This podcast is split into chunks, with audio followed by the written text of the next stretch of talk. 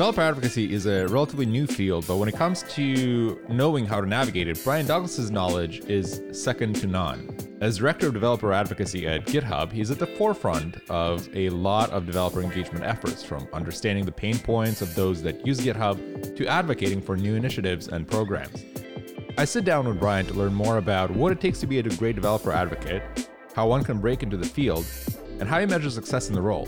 Suffice to say, it was a packed conversation, and we needed more time and maybe even a future follow up to cover everything. Enjoy the show.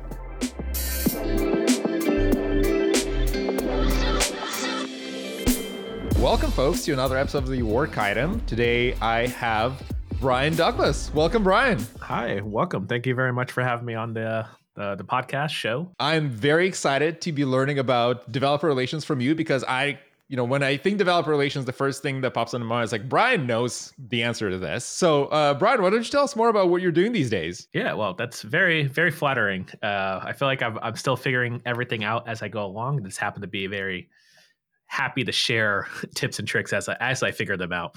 But um, your question was what I do now, uh, what I'm doing these days. At the moment, I am a director of developer advocacy at GitHub. And um, what that means is uh, I lead uh, a handful of developer advocates, and we engage our users and teach them how to how to use different things on GitHub.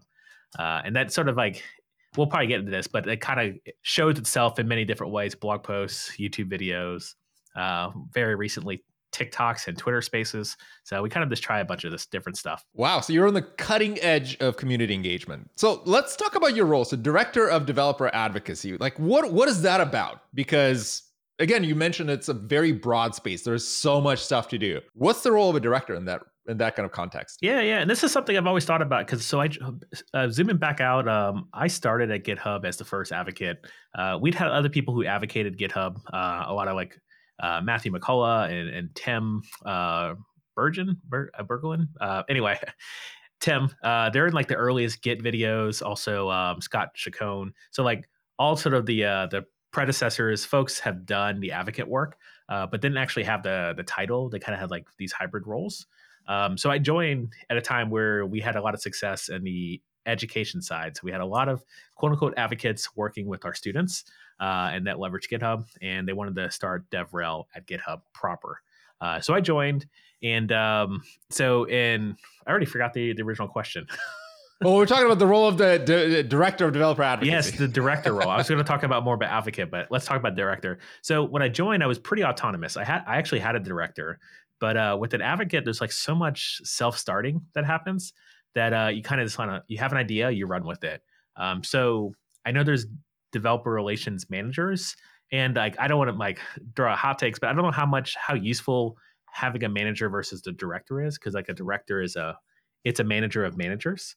Uh, so the idea is like that folks that report to me, they could potentially run entire programs like engagement opportunities and they don't need my oversight. And so as a director i kind of just throw I, I call these things idea grenades um, where I just have an idea and I'll just drop it uh, in a conversation, and like anybody can pick it up uh, and run with it, whatever they want to do. The hope is that these like positive ideas that we have uh, about how we engage our community, uh, people can just pick those up and essentially run with it. I, I, essentially said that twice, but y'all know what I mean. There's a lot. So speaking of developer advocacy, because and you kind of touched on that, the the role of just developer advocates in an organization. What do they do?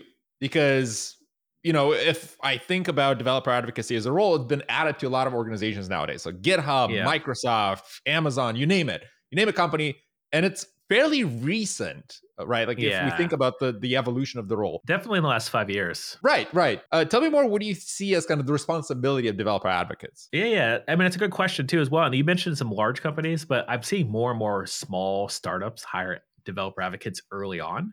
Um, and like the, the role kind of fits, it's like this hybrid role of folks who can talk on stage in front of camera, write blog posts. You don't have to do all of it, but you're good at maybe one or two of those things. Uh, but also, most likely, probably going to write some code.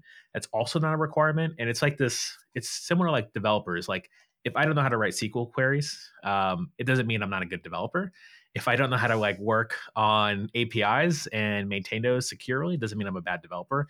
And I think with an advocate, if you don't know how to be like host a podcast or if you don't know how to give a talk on stage, it doesn't necessarily mean you're a bad developer advocate. So like it's pretty fluid, and I think a lot of people try to put boxes on like what an evangelist is, what an advocate is, what a dev experience person is. Uh, and I think actually the developer experience thing is a whole other conversation, which we can get into. But um, an advocate, like their job is really to engage community, engage. Uh, and I don't even use the word customer because a lot of what I engage at GitHub are our free users. So my focus is really open source because a lot of the folks who engage GitHub for the first time uh, either come to like a free tutorial or a Stack Overflow question, or somebody says, sign up for a GitHub account. You're going to need it later. Uh, so then we kind of spend a lot of time talking to these sort of, uh, we call it internally early stage developers. So people who have a GitHub account but don't quite know exactly what they need to do. Uh, we engage them by showing them, hey, did you know you can actually leverage GitHub issues to ask questions? Maybe in the, uh, but then the other question, the other half of that is like maybe don't use a GitHub issue to ask questions. How do you distinguish in a repository which one is, is the right way? if they have GitHub discussions or if they have pull requests, like how do you, what are the best practices for interacting with this repository?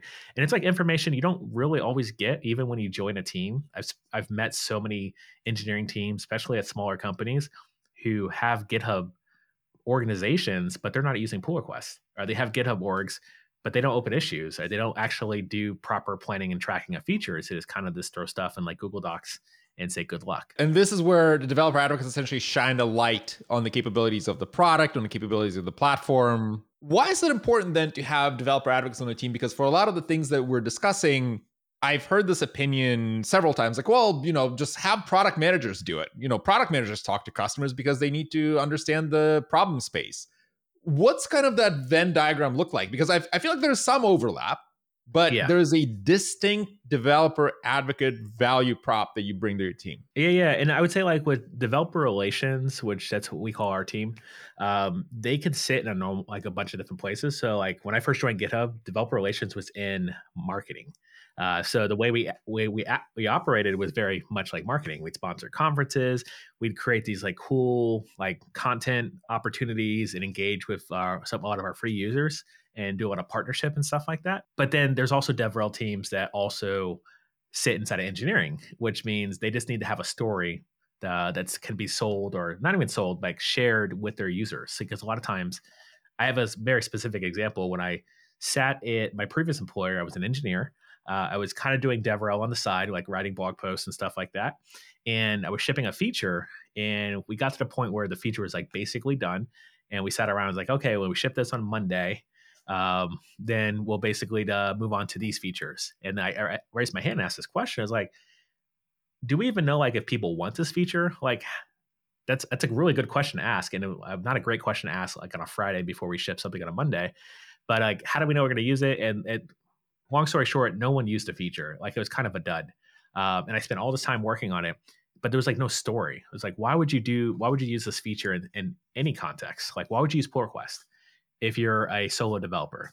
Uh, like it doesn't make sense why you would do that, but I've got a story to share on why you would do that because I've got an open source project that had no contributors, no users, and one day I got contributors and users. It took years, but eventually people found the project, and then they had a bunch of questions, and all I all I had was answers because all the knowledge was up here.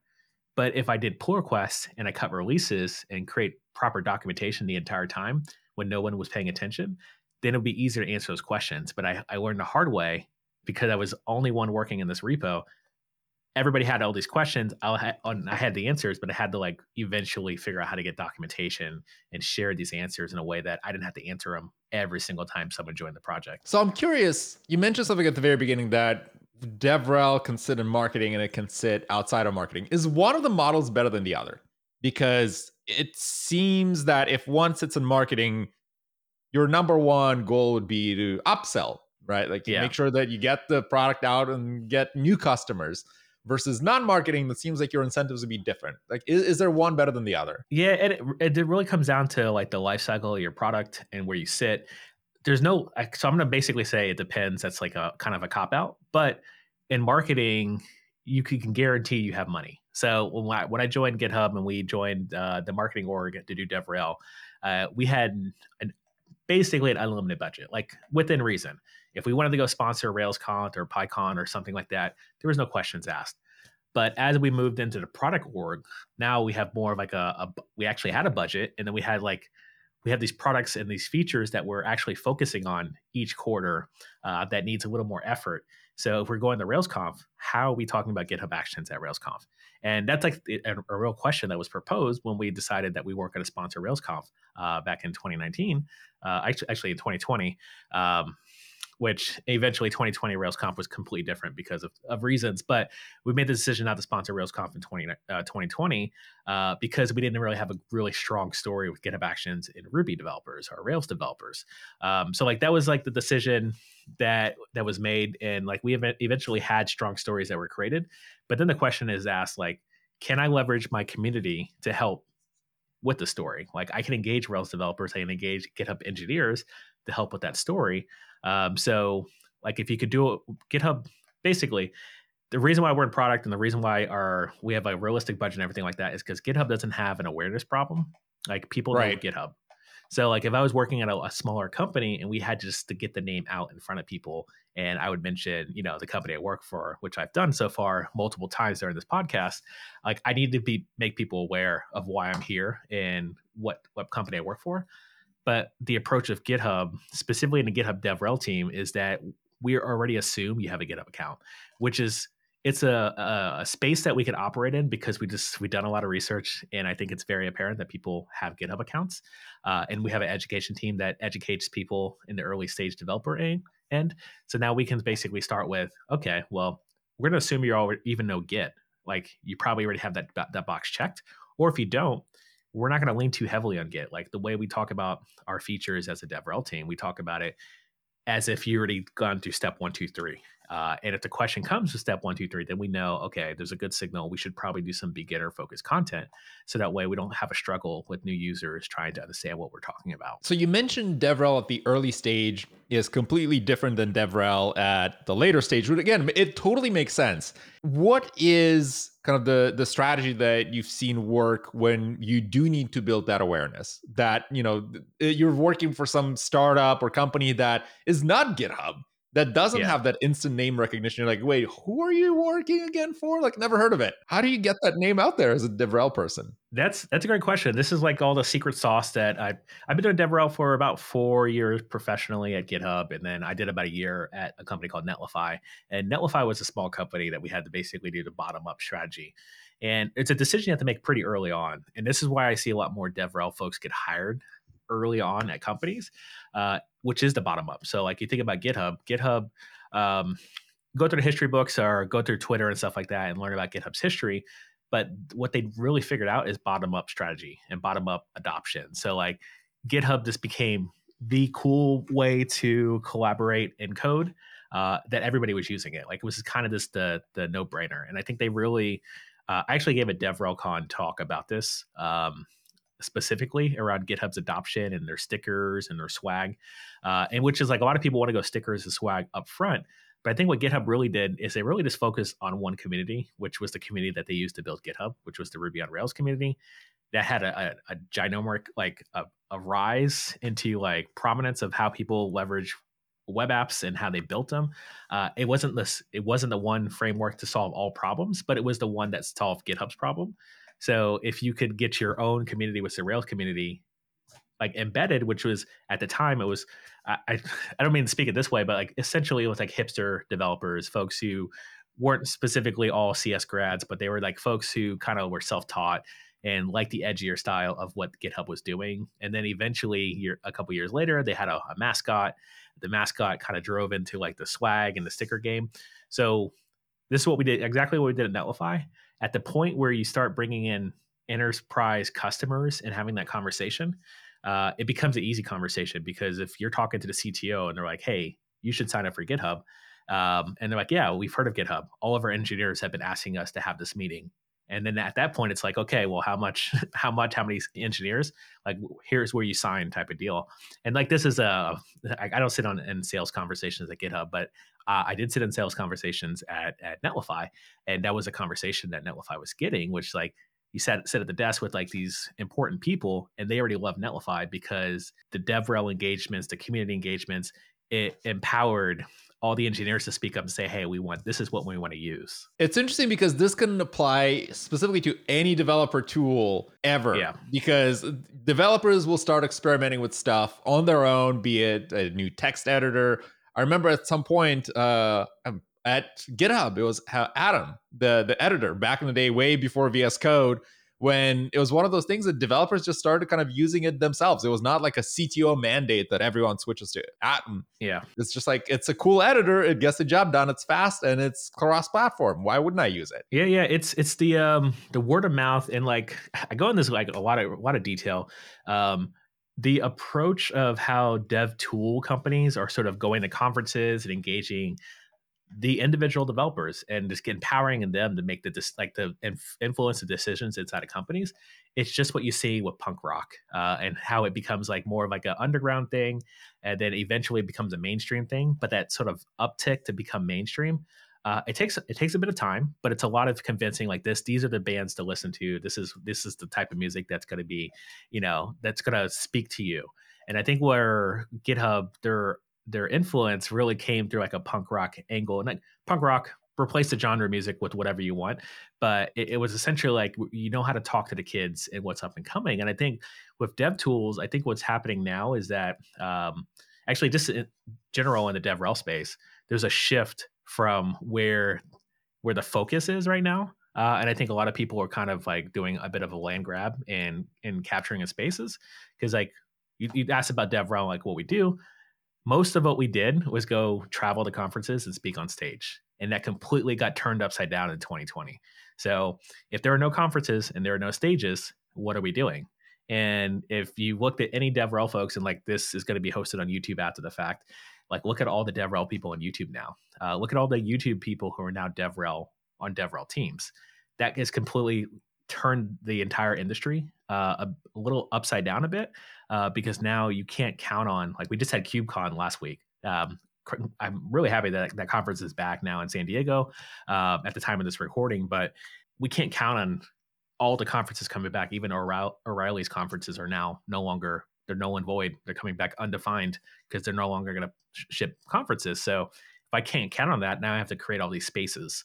And uh, so that which I was alluding to, which is now you're creating these YouTube channels. Now we're now you see DevRel teams paying attention to YouTube and um, live streaming and all these other channels, and even making attempts at hosting their own conferences as well, remote specifically. Right. It's an interesting change that um, you know you can't, and, and this is another part probably that is very critical when you're talking about online communities and online engagement is that authenticity for developer relations because you can no longer, you know, it's not about swag, it's not about you know the the upsell it's more about why would i watch this video of this one person talking? Yeah. Yeah and authenticity is something that i always uh a lot of folks ask if you need to be a developer to become a developer advocate and uh, it's so much easier to be authentic to developers when you actually understand their pain understand the pain point of signing up for things and not knowing what the next step is so many de- developer tools i've signed up for and i see like a blank terminal screen and then I have to now know exactly what commands to drop in there. Or I didn't know about Docker Compose files, and that becomes like the central place of how all these sort of GitOps tools are now running and all these YAML files. If I don't have any of that context, I don't know where to start. And no one's really advocating for me as I know how to write code, I know how to get a web app up, I don't know how to ship this in production. And there's a lot of like backroom deals, handshakes that I, I just wasn't privy to.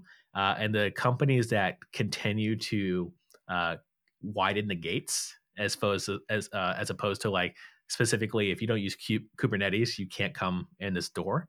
Like you see less and less of an emphasis on Kubernetes. Like that's not going away, but you're now you're seeing a, a basically a, a layer of product UI on top of that. So yeah, well you never have to touch Kubernetes, but you can take advantage of it um, until forever. And this is something that you touched on early in the podcast and you talked about developer experience. And I want to yeah. learn more from you on how do developer advocates in those situations where you have this blank terminal screen advocate for a better developer experience and what is a better developer experience yeah so like uh, i'm a i'm a power github user i've got over 500 repositories because why not like i'm not paying for any of that and uh, when I worked at Netlify, my previous employer, I had like over 200 sites. I was a power user there. And um, the one thing I realized uh, at Netlify, at previous companies, is that very few of the engineers use the product as heavily as like I do because uh, I want to I want to understand the user. I want to understand what, what I'm making features for. Uh, so like before Netlify, worked at an education startup. Uh, I, I went through those courses. I, I, learned how to write different like iOS programs and stuff like that and, and, apps because that's what they were offering. And at Netlify, I shipped a lot of features as an engineer, but I also knew how to talk about those features uh, in public like as well. It's like I wasn't a marketer. I just knew how to like engage developers the way that I would want to be engaged. So if uh, we we spent a lot of time that same summer, we shipped a feature no one used.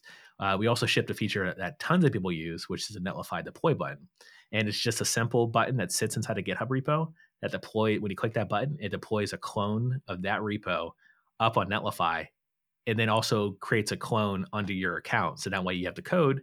So this whole ecosystem of templates like this completely took off. So when you see it like talk about Netlify is crossing two million developers or users worldwide, at the time we had like maybe 200,000, not even 200,000, like 20,000, I think it was like the number. Wow. And um, yeah, it was like my first, my first year at Netlify. And I spent a lot of time in, in the open source space. And I spent a lot of time building like really quick websites and ideas and like, cause I just had a bunch of ideas as a developer and I would use these templates, and then I would just add a Netlify deploy button. So that way, when I was on stage or at a blog post talking about, hey, I built this like restaurant site. Uh, if you want one of these, just click this button, and you've got the same code and run with it. Do whatever you want. MIT license, I don't care. Uh, and it just kind of took off, like where people are now this entire ecosystem of people creating templates and actually uh, StackBit, uh, which is a whole nother startup that, and also Sanity and tons of other startups who build these templates that deploy to Netlify with ease. Wow. So again, small change, but because you build that understanding of the customer and then you advocate indirectly by yeah, you know, essentially follow what I do, not what I say. Exactly. Yeah, and it's it's the um, if you're a developer and you work on a, a product, and the best thing you can do is actually use it, and it's like mind-boggling that I could like people will spend years working at a company, which like you don't have to be in love with the product, you don't have to be an expert, but just using it changes your entire perspective on like where to put things on the dashboard even push back as an engineer like being able to advocate for like you know what i've been using this thing for six months and i still can't find out how to do you know the one thing that I, everybody wants to do like for example youtube one thing that I, that kind of annoys me so much is i have a youtube channel and every time I go to YouTube, all I want to go is my stu- my my YouTube studio and like quickly go upload like subtitles or something. And what's really annoying is every time I go to my channel, it shows me my channel. It starts auto playing videos. And I'm like, this is not what I want. I want to actually go to the actual studio part. So it'd be great if I could just hit the drop down, go to YouTube Studio, and that exists now. Uh, but it didn't always exist in the drop down under your your face. And it's like those are the pain points that I'm just constantly like. At the moment, I've got some ideas for the GitHub product, and I just drop them in Slack messages. I open up issues because we use GitHub as a whole across the board for everything. So if I have an idea, I'll just be, hey, PM, um, you probably know me because most people at, at GitHub are familiar who I am um, because I do DevRel, which is a whole nother conversation. Like as DevRel, you probably should know even your own engineers um, because that way, those are also people you should be advocating for as well uh, because they're shipping stuff. Uh, so yeah, I pitch ideas and I try to see get get things in the uh, the UI. This is also a fascinating aspect of the developer relations work is actually being hands-on with the products that you're building. Because as a product person i've seen this one too many times where you get excited about a feature as a product person you get excited about a feature as an engineer you ship it and then you're like all right now i'm going next to whatever feature is in the backlog. Without actually spending time using it and putting yourself in the customer's shoes and then six months later you realize hold on a second this actually the, the end-to-end experience is actually kind of crappy yeah, this this so like specifically, there's one feature that I can't claim that it's it's a feature I I empowered or whatnot, but I said I one thing I, I, hate doing all the time is when I go to work on open source, you fork the repo, mm-hmm. uh, and then from the fork of the repo, you then clone that. But when you clone that, you also want access to the upstream, so the thing you forked from, because you want to always pull changes. Uh, you want to keep that up to date. Well, that was that was a pain point so much that I built in a GitHub action to basically anybody who clones my project, uh, it's going to keep your your fork up to date. And what I ask for everybody who contributes is don't touch the, the main branch or the head branch uh, because that's going to always have changes updated and you'll always have the latest and greatest because everybody who contributes to my side project, which is open source, uh, they will always delete the fork, refork it, and then make their change. So that way you just lose all your work that you've done uh, and you would just start over. Uh, so GitHub now has a button that's once you fork it and it gets out of sync, you just click the button. It says fetch from upstream. So you can just do that right in the UI. You don't have to clone it and do all that dancing and uh, the pulling from upstream and merging from from the main branch and all that stuff. It's just click the one button, you're good. And I love that about GitHub that there's these little nice to haves, but they're kind of life changing. And I think it's called Project Paper Cuts, right? There's uh where these little yeah, changes yeah, yeah. get aggregated. Yeah, it's it's funny that um we, we've we've definitely mentioned that uh, in in public, never on stage, but uh, yeah, it is definitely called Project Paper Cuts because there are small features that usually a lower tier that are like they probably spent a couple weeks on like understanding the the customer pain point, taking like we actually have a, a repo called feedback, so GitHub.com slash GitHub slash feedback. Anybody who uses GitHub can put feedback on like, hey, I have an idea for a feature, or this is a pain point, this is my repo, could you fix this? We don't necessarily answer all those, uh, but there's a lot of good ideas there.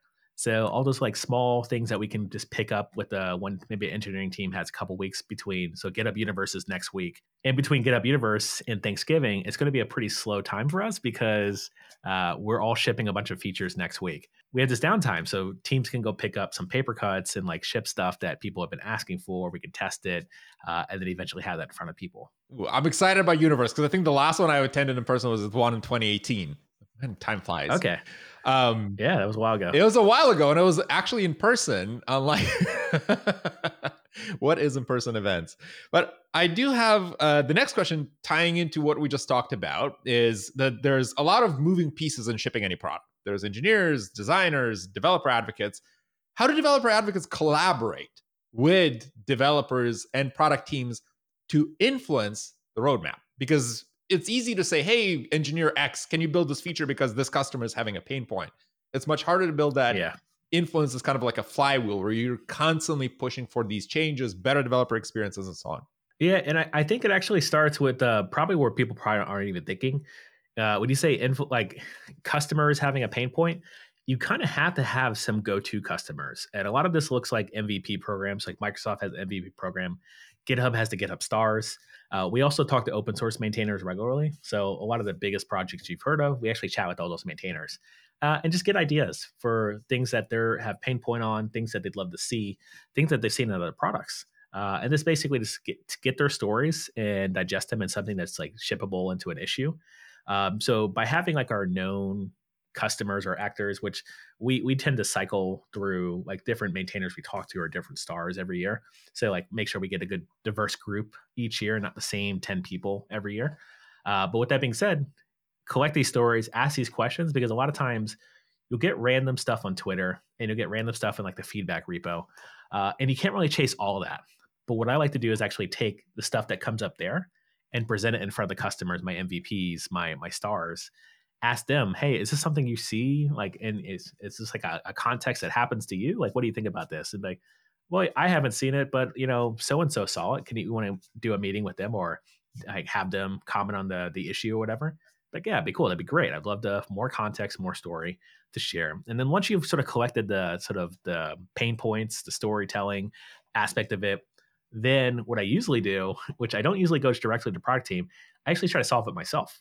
Uh, so if there's a workaround, there's some documentation that needs to be updated, I can talk to the docs team.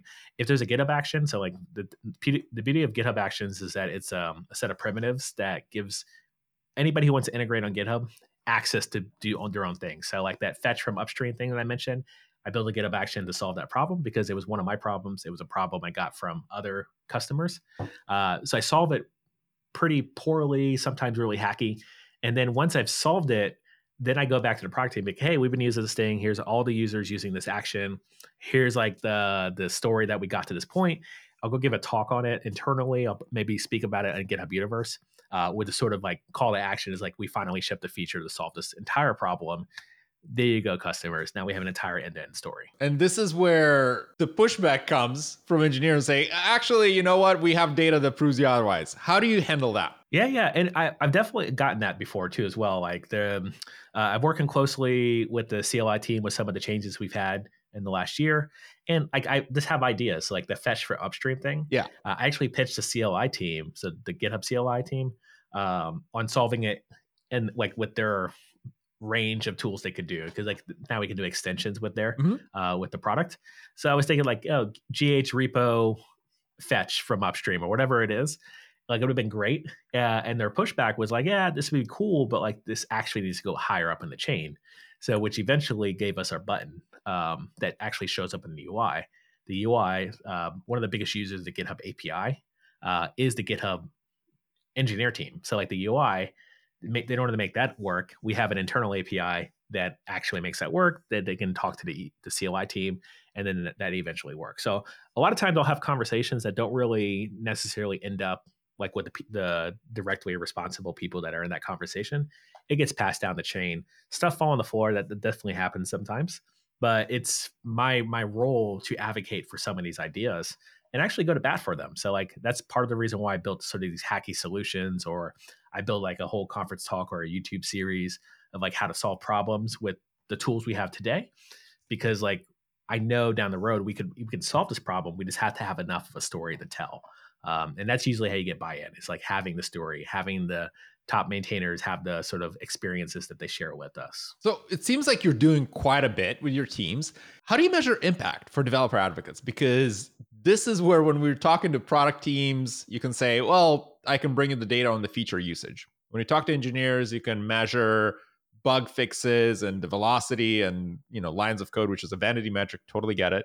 Um, for developer advocates, it seems a little more foggy as in you're like yeah there's yeah. kind of a lot of stuff what's what's your approach to that i used to joke all the time and like have a serendipity index I was like you go to a conference you speak on stage you talk to a couple people and you go back and you write up a report of like hey this is a serendipity that happened because we went to this event no plan going in but just had like some things that happened that who knew that you'd meet, you'd meet the CTO of this company who now is going to be on stage at GitHub Universe.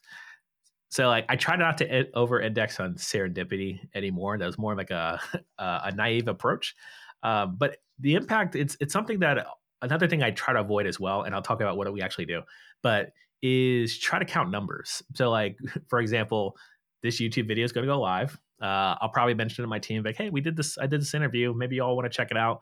Uh, and then hopefully thousands and thousands of people watched this and i can tell my team thousands and thousands of people watched it we promoted it on this channel and that channel i also wrote a blog post about it uh, to share my thoughts and then i could say okay then we boosted to 5000 views and realistically the views is not what matters and i think a lot of times as as folks who do marketing and folks who do advocacy uh, they hyper focus on like vanity metrics like views and shares and likes and retweets uh, which retweets actually matter, but it's more about the engagement. So, like, how many comments or how many questions are below this video right now asking for a follow up about what I mentioned, or maybe something I mentioned mentioned tongue in cheek, like you were talking about dev, dev experience.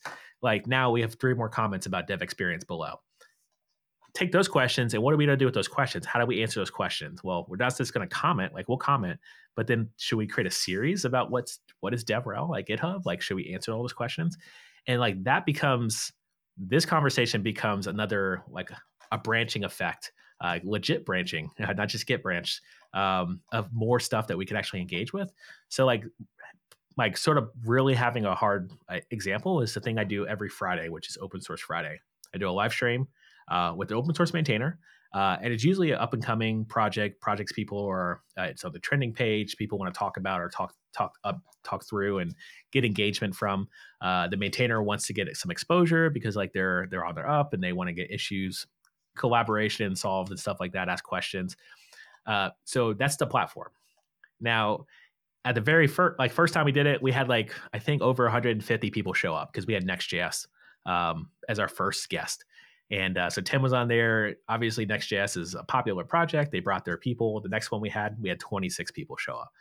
So if we completely focused on like just how many people show up to the live stream, then we're to be like, oh, you know what? The next one only had 10 people. We should probably kill this uh, and move on, do something else different. But what I found was if I over if I stopped paying attention to who showed up when, like I, I did better at the marketing, do tweets and stuff like that, and post the stuff on YouTube so that way people can find it later on. The real focus is the people sitting next to me, the actual maintainer, because those are the projects that eventually, as I mentioned, my MVP group, open source maintainers that we chat with, like it's yes, I can go reach out to Evan You and talk about Vue, but like Evan has a whole team like how do i engage the rest of the vue team and get their answers and their questions? Well i invite them to open source friday. And how do i get like the up and coming projects? So like there are a couple projects that kind of really took off in the last year like uh, astro being one of them uh, astro is like static site generator.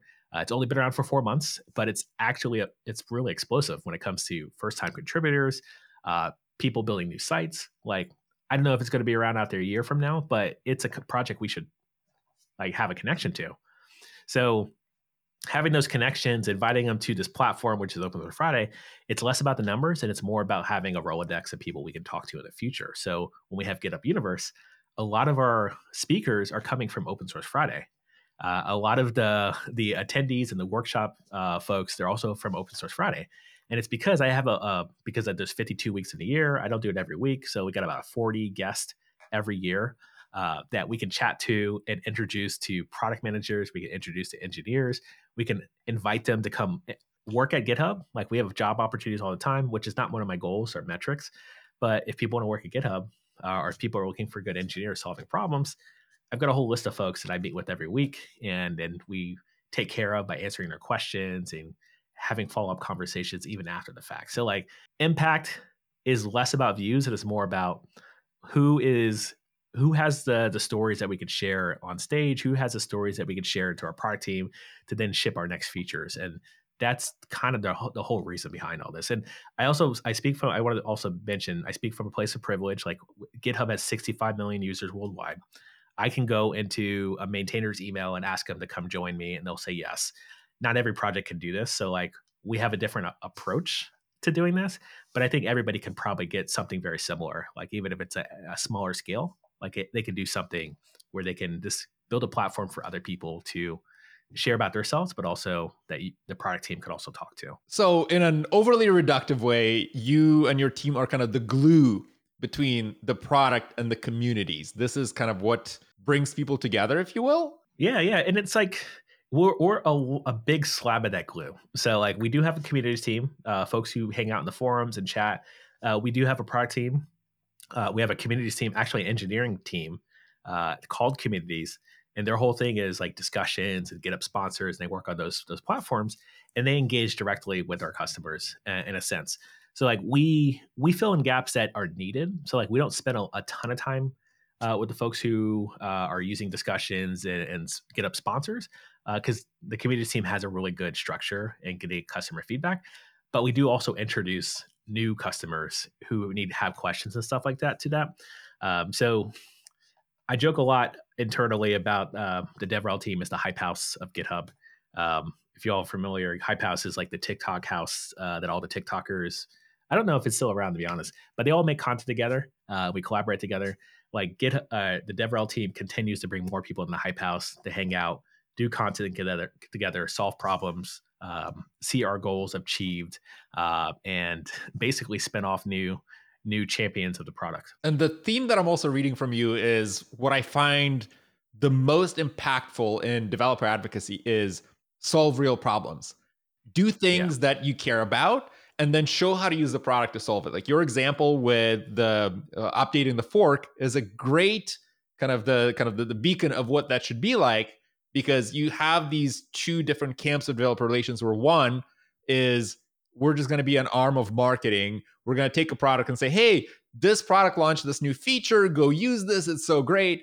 And that doesn't really tell a story. It's just kind of, you know, yeah, it's, it's a feature, it's whatever. Versus somebody else is coming in, and here's how I use this feature to build this, I don't know, Lego robot that does this thing. And you're like, this is cool. Sign me up.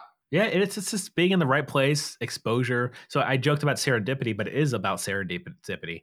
So if I happen to be following all the most impactful customers on our platform, and then they tweet out and say, "Hey, I'd love to like go on a stream and talk about my open source project," uh, which actually happened. The reason why Evan You is on was on Open Source Friday. I, it, it's funny because I knew Evan. We'd actually chatted. We'd been on calls before previously uh, and talk about features.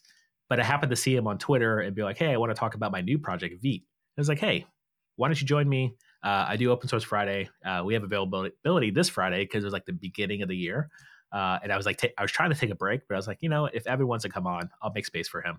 Uh, in two days, we turned around, uh, got him on stream, got him prepped, uh, and then it just went basically for 60 minutes. It showed a demo of Vite, and I just asked all the questions. We took questions from the audience, uh, and he thanked me for that because uh, he wasn't.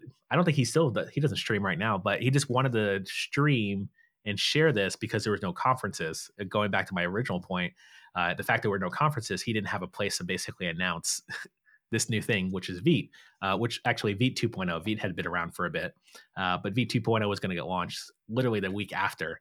Um, so he just wanted to like showcase it, talk through it, get some feedback live, and we had like 450 people show up, which again is not the really the number that matters. Uh, but what, what, what did matter is that Evan showed up on the podcast, the the README podcast, uh, and it, having that connection made it easier to get Evan on the podcast as well. Now I'm really curious. What drew you personally to developer advocacy? It so it's it's funny. What drew me was uh, the founders of Netlify said I should be an advocate. Uh, it, it's I joined as an engineer, uh, and I had a goal to give a talk on stage because I gave one talk, and I just wanted more opportunity to give a talk on stage. So the work I did at Netlify, like fueled into me wanting to do more talks, talk more about React. At the time, React was sort of up and coming.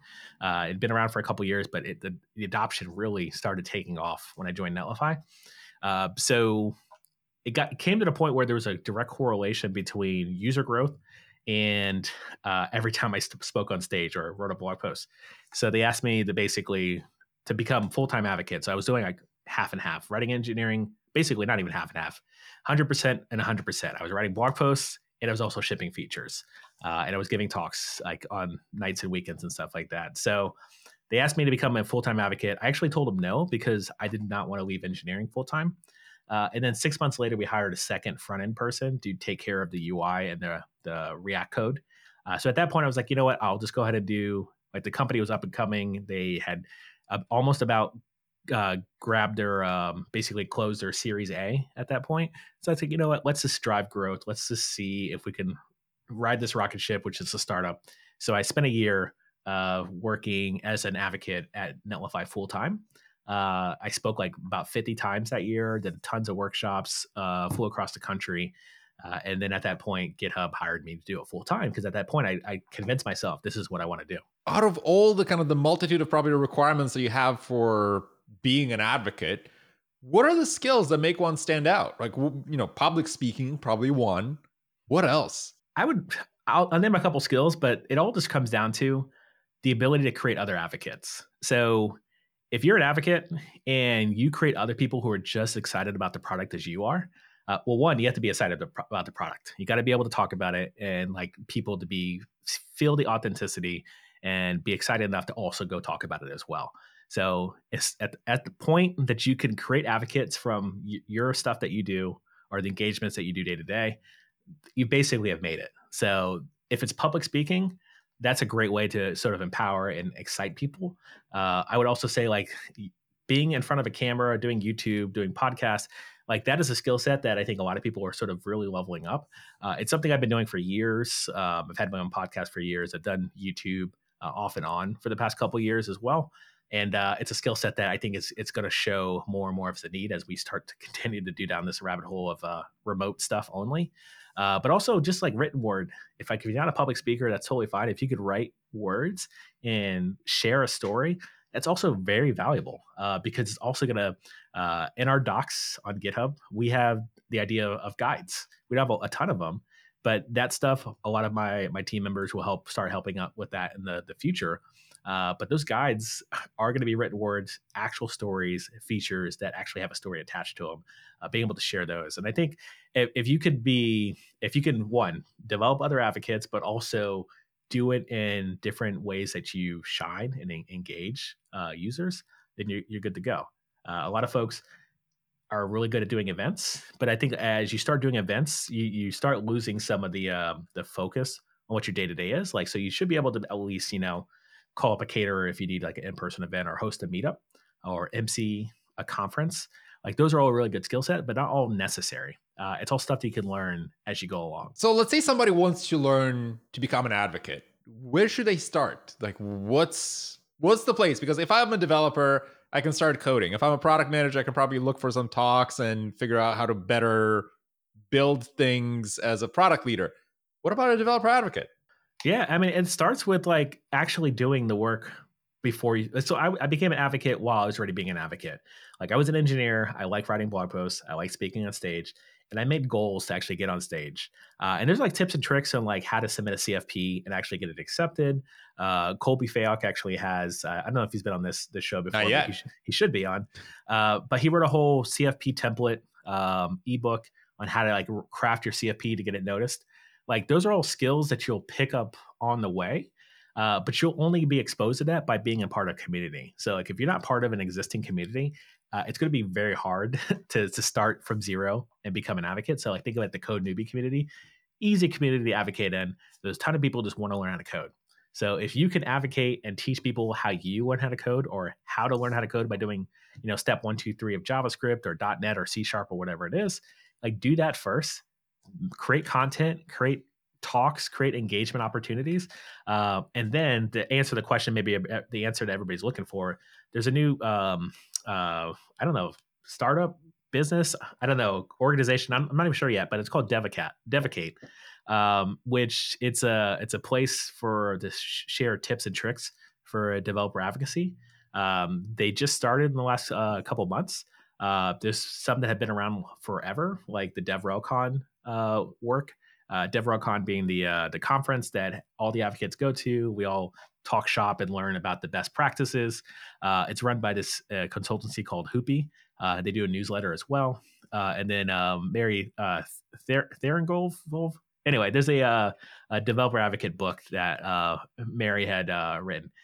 I don't know why I'm, I'm, struggling in her last name. It's not that hard, but um, definitely, uh, maybe if you have show notes, I can provide a link to that book as well. It seems like there's way more resources now than say five years ago. If somebody would, you know, be breaking it. Yeah, I remember specifically listening to a podcast, uh, the Changelog podcast, uh, talking about advocacy at Google, because uh, I think Google is probably one of the developer advocates that have been around. Evangelists have been around for since Apple. Actually, Apple uh, Guy Kawasaki was the one of the first people to start the sort of Apple user groups go around the country, get people to like fall in love with Apple and create other advocates in different cities. Like that's a whole model that's been in existence since the 80s. Uh, but I feel like Google was like who really took it seriously with the Chrome and getting folks to really, really engage Google products uh, as developers. Um, and that interview, that podcast on the change log kind of went through of like what people do and how they do it. Uh, and like some of that's changed, some hasn't.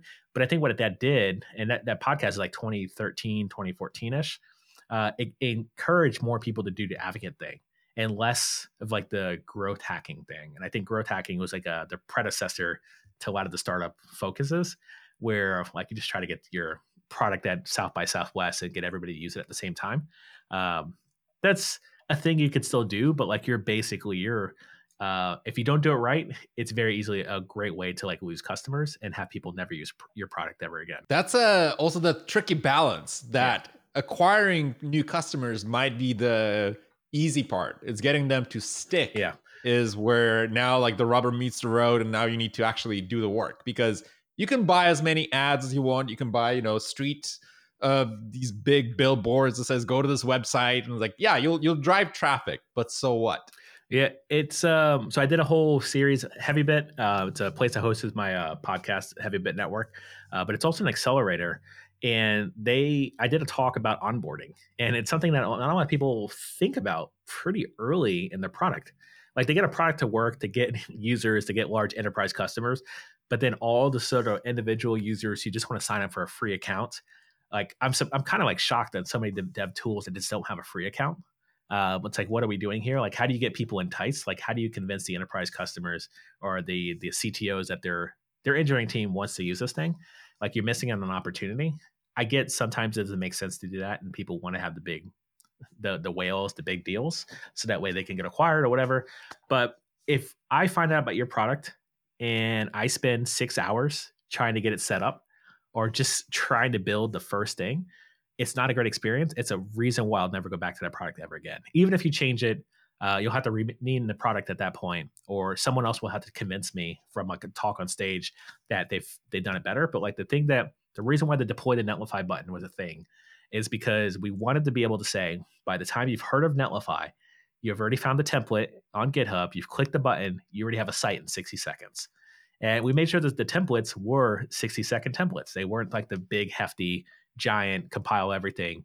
It was like you have a site in 60 seconds. You've got the concept, you got the idea. Now go run with it and go tell the rest of your team that you should be using Netlify. Uh, it's the same thing with GitHub. GitHub, when we first when I first joined, uh, we spent a lot of time not focusing on the onboarding experience at GitHub.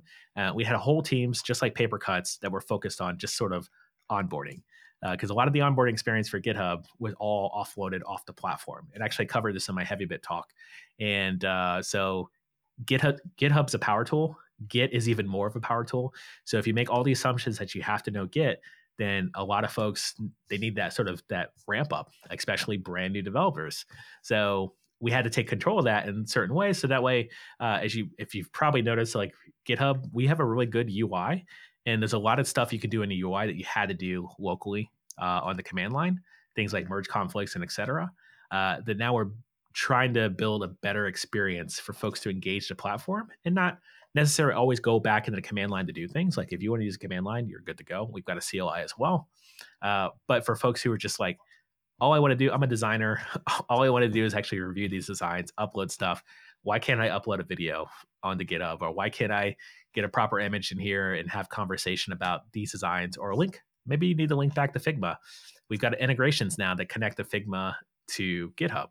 Um, those are stuff that's community driven, partner driven, but they were pain points that we had with conversation. Love it. And I love learning about developer relations from you, Brian. And I have a question. So, for folks that are listening to this, they're new in their careers, they're still deciding on their career track. What's one piece of uncommon advice you'd give them that is not, well, I'll put it this way that you discovered yourself that you did not necessarily kind of learn from a blog post or YouTube video, something that came from experience? Yeah, I mean, the one piece of advice is that the there's a lot of people who are really good developers that you probably have never heard of, uh, and that's completely fine. But I think there's a, a, a way to sort of shortcut or even like this sort of rock add rocket fuel to your career trajectory which is by putting yourself out there. So, like having an open source project and publicly talking about it is a great way to get your next job or to get an interview. Um, I was I, I do this podcast called the Readme Podcast, and we talked to a bunch of projects about, or we talked to a bunch of people who built projects and find out the story behind that. And hands down, most people who sort of get trajectory, like you show up on Hacker News, someone posted you there, someone tweeted something about your project, and you get exposure. Uh, there's so many good ideas that people, even brand new developers, are like solving, but they just never talk about it. And the best thing you can do is actually talk about the things you're doing, write a blog post. It's not the, the intention is not you don't need people to read it, but what happens is like ex, every interview, like you do the whiteboarding, everybody over indexes on how to do whiteboarding interviews, how to get that job that way. But when you have like the soft skill conversations, like tell me a time you failed, like if you wrote a blog post of how you failed making an open source project, you already have the answer. Or tell me a time you succeeded, or tell me a time you worked with a team that wasn't your team. Well, I actually I wrote a whole blog post on this. So like what I did in my early in my career, and the part of the reason why I got pushed into DevRel is because I would always write stories about when I failed and succeeded. And I would never I would never paint like a beautiful picture on it. I would just basically for me to know what the story was when I got there, I would just write it out as a blog. And uh, for years, no one read it. And then the people who read it were the people who reached out to me and said, "Hey, we've been reading your blog post. Uh, we're working on a product and we'd love for you to come work as an engineer at this company. Uh, and I was like, oh, cool. And that was that company was Netlify. They reached out to me directly because I was hosting my blog on Netlify, and I wouldn't have been in that position if I wasn't sharing my story. And you just never know who's going to read it. Like if you try to do the whole growth hacking, put it in front of people, tweet it, be very spammy on Reddit and stuff like that. Like that's cool, but like just write stuff. And if it's good enough, people will find it. Uh, if it's really good, people will share it. It's the 10 year overnight success. Exactly. It's the stuff where it's like we were talking to Scott Hanselman like at the beginning of the year. This is the exact same things. Like for the longest time, nobody listens to you up until one point where it goes just up. Yes. Yeah. And he's he's sitting on 30, 30 years of just constantly just doing stuff, not necessarily for the the fame or the notoriety. Right. Like he just had a story to talk about. And like what I love about Scott is that he's been sharing like all these old gadgets and like Palm Pilots and stuff like that, and like also Super Nintendo just recently on TikTok randomly. Yep. He just has a story to talk about all these old gadgets and these old this old tech because he's just been around. Maybe at the time no one really cared, but now everybody's like, oh wow, this is like a historian live. Like this human being who just happened to be around for the longest time can talk about to ad nauseum about anything within tech within the last 30 years. Right. And see, again, back to the original point, like Scott doesn't come off as somebody that tries to sell you on things. It's like, there's some cool stuff I care about. And here's how I did it. Yeah. Yeah. It, it doesn't need, always need to be some sort of hype. And I think there's a lot of new developers who, um, it, it always shows too as well. Like there's a lot of gurus uh, like on YouTube and TikTok and Twitter um, who like, they're not selling you, but they're also really selling you like a bill of goods of like, this is how I became a JavaScript ninja. And I get the reasoning for that, where you sort of set yourself up, but I think your code will speak for more, like way more further than what you you need to actually go sell on, on TikTok or Twitter. And the folks who are like they're just turning around, learning how to code, and then creating a course themselves. Um, I don't mean to like speak ill for everybody. Like if you're doing this, like definitely do it the right way. Like have some sort of authenticity underneath because that's the authenticity is what stuff like as soon as you really get knees deep into like a tutorial or inside of someone's blog uh, and the authenticity disappears like people just start drifting away and then there's always this land grab of trying to get people back. And i think if you want to be an advocate if you want to just be an engineer who writes blogs like just be authentic like authentic to yourself. Like would you read this? Would you participate in this content? Would you use this product? Um, and if the answer is yes then keep going. Talk talk continue to talk about it awesome sauce. Where brian where can folks find you online and learn more about your adventures your podcast your community work? Yeah yeah. If you want to know about devrel and developer advocacy i've got a newsletter called subscribe.bw live it's it's goes to my my actual website bw live uh, i actually specifically only talk about tips and tricks for devrel in that one space. Uh, and it's mainly because like not everybody really cares about like you know the behind the scenes and how to like you know success of some youtube series that i did uh, so specifically the newsletters where I talk about that. Uh, if you're just interested in things like GitHub, the GitHub YouTube channel is a great place. Uh, I also have my own personal YouTube channel, uh, which is bdougie. Um, perhaps it'll be linked somewhere uh, in some show notes. But uh, I talk about this tech that I'm working on, developer tools, just try stuff out. So I'm, I'm, I'm pretty much everywhere as bdougie on the internet as well. Excellent. And we'll, of course, include all the links in the show notes so folks can just uh, look below in the description for more details. Uh, Brian, thank you so much for being with us today. Pleasure.